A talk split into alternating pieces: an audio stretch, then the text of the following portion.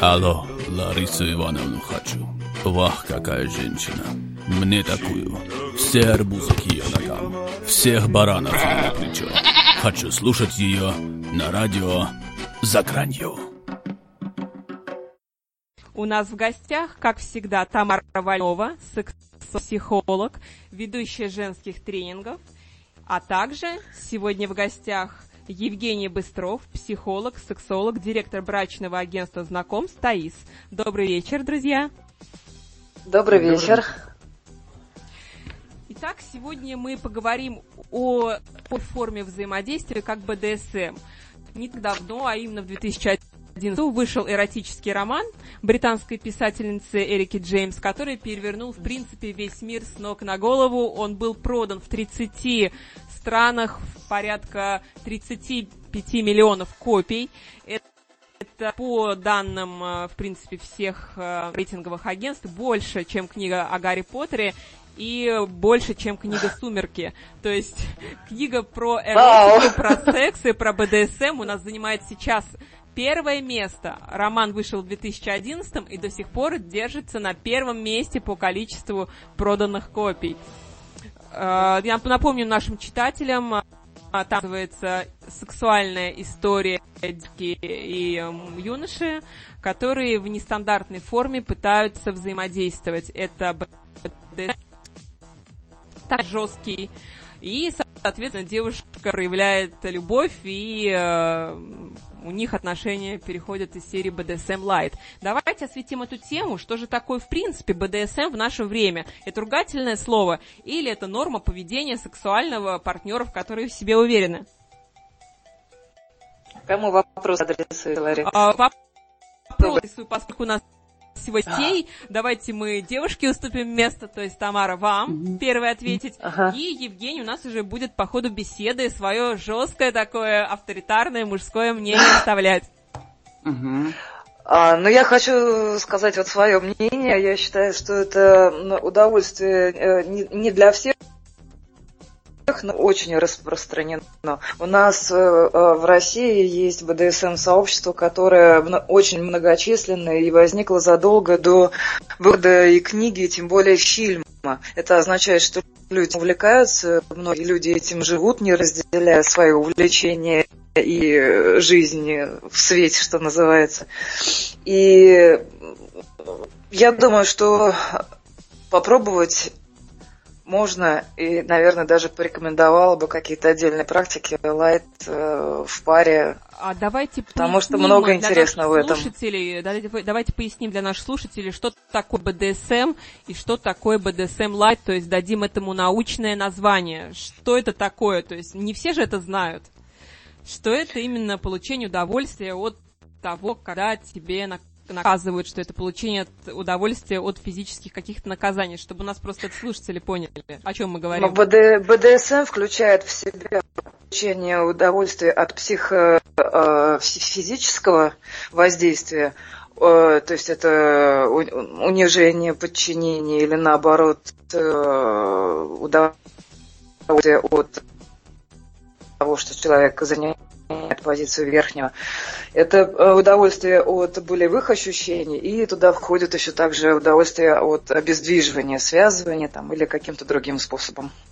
Ну, а собственно говоря, вот это основные понятия. БДСМ ну, на мой взгляд, это просто использование аксессуаров э, для какого-то визуального возбуждения или жесткий секс так называемый, или э, э, легкие шлепки, или, может быть, даже не легкие. Но это не, постоянно, увлечение не на постоянной основе, так скажем. Это как mm-hmm. раз от разу для разнообразия.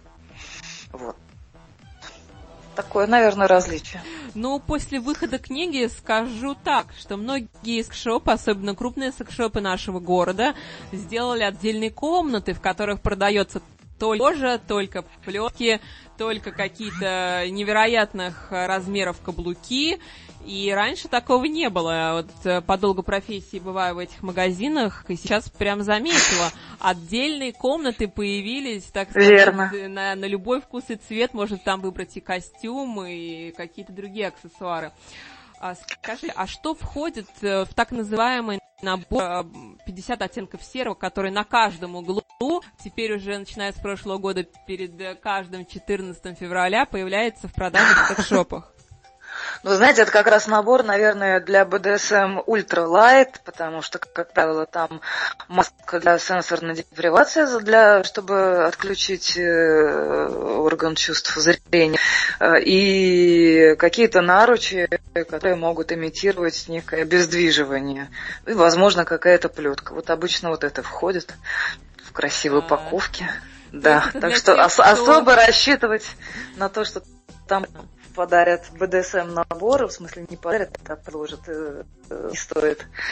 Тогда лучше идти вот в те магазины, у которых есть специальная комната, там уж действительно у нас большой выбор всего. Евгений, вот вопрос к вам как к сексологу mm-hmm. и к вам, Тамара. Вот те люди, которые получают удовольствие такое нестандартное в такой форме общения, как наказание от секса, не удовольствие. Ведь, как правило, насколько я знаю, иногда люди даже при классическом сексе и не занимаются при форме общения БДСМ. Величайший оргазм от порки или от наказания другого человека? Это когда они получают болевые ощущения от э, своего партнера, когда боль им помогает сильнее возбудиться и прочувствовать ну, вот своего вы партнера. Такую фразу более... говорите, боль помогает им возбудиться. Но это какое-то извращение получается. Что эти люди в детстве имели какую-то психологическую травму, что они сейчас получают удовольствие от боли. Нет ли здесь какого-то скрытого психологического смысла, что в детстве либо в юношеском периоде созревания человек испытал какой-то шок, либо испытал какое-то унижение, и сейчас он хочет унижать сам?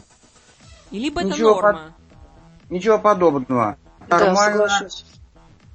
Это, естественно, то, что э, люди, когда испытывают боль, то у них обостряются все чувства, и тем более, когда они испытывают боль, знают от чего, почему, в связи с чем, какой причиной, по какой причине, и тем более, если они оба находятся без одежды, их вот именно этот партнер, когда он смотрит на него и видит его в голом виде, и от этого голого человека, своего тем более любимого, желанного, он получает вот эту боль, и боль вот обостряет его сексуальное возбуждение. Просто обостряются все чувства в связи с этой болью.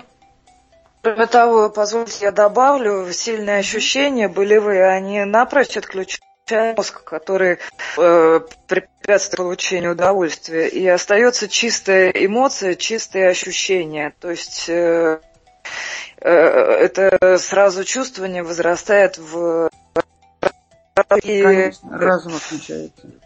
Прям вот э, очень понятно, почему это все происходит.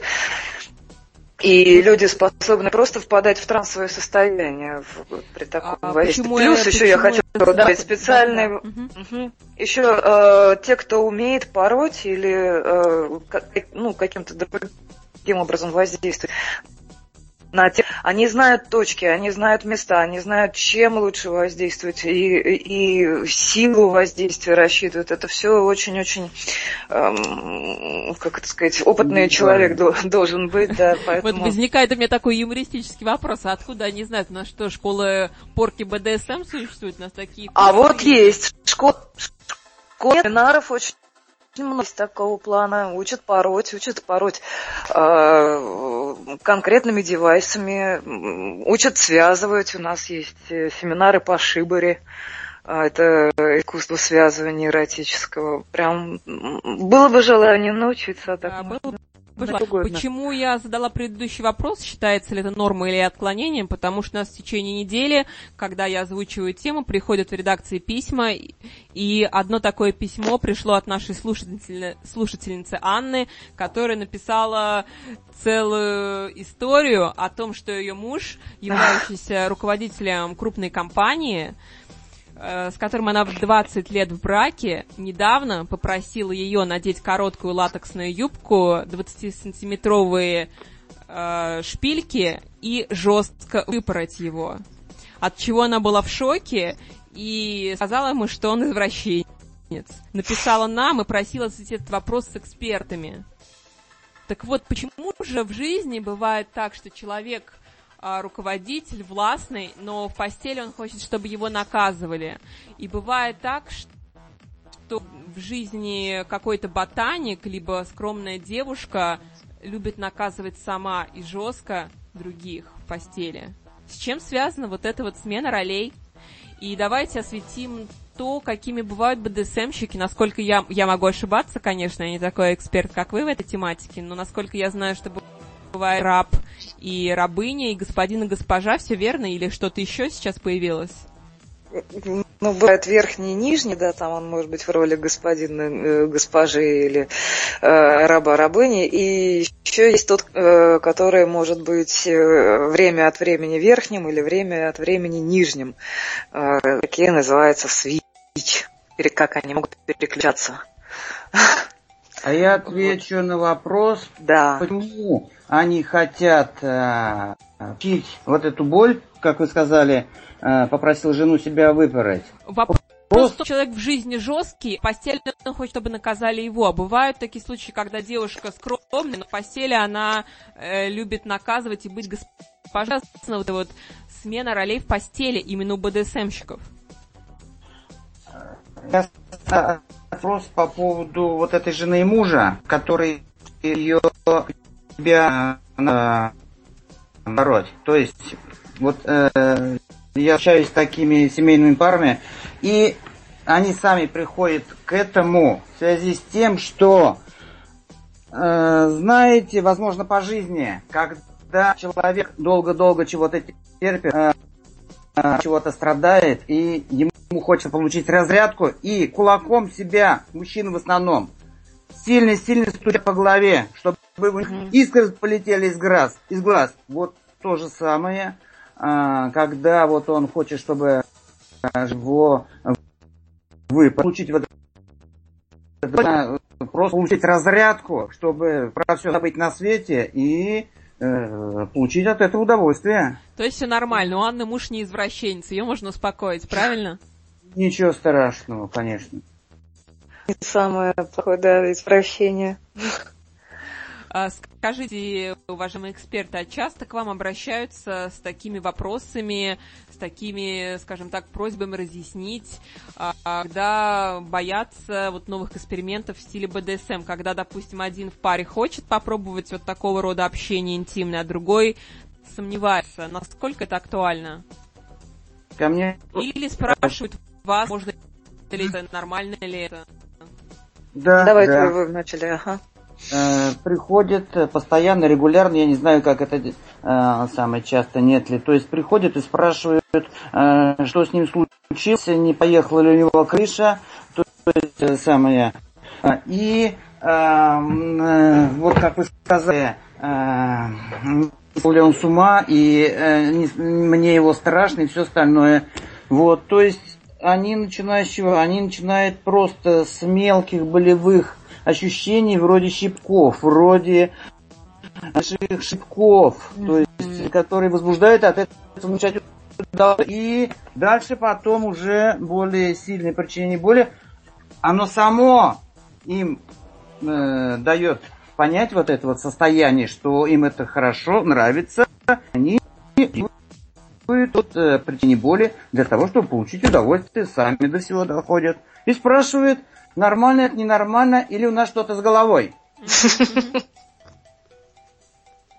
Я соглашусь, у меня та же практика, там приходят часто, и да, начинается все, если партнер сам не в теме, то начинается э, узнавание про, про все ли с ним в порядке, ну, с чего такое может быть. Mm-hmm. Вот.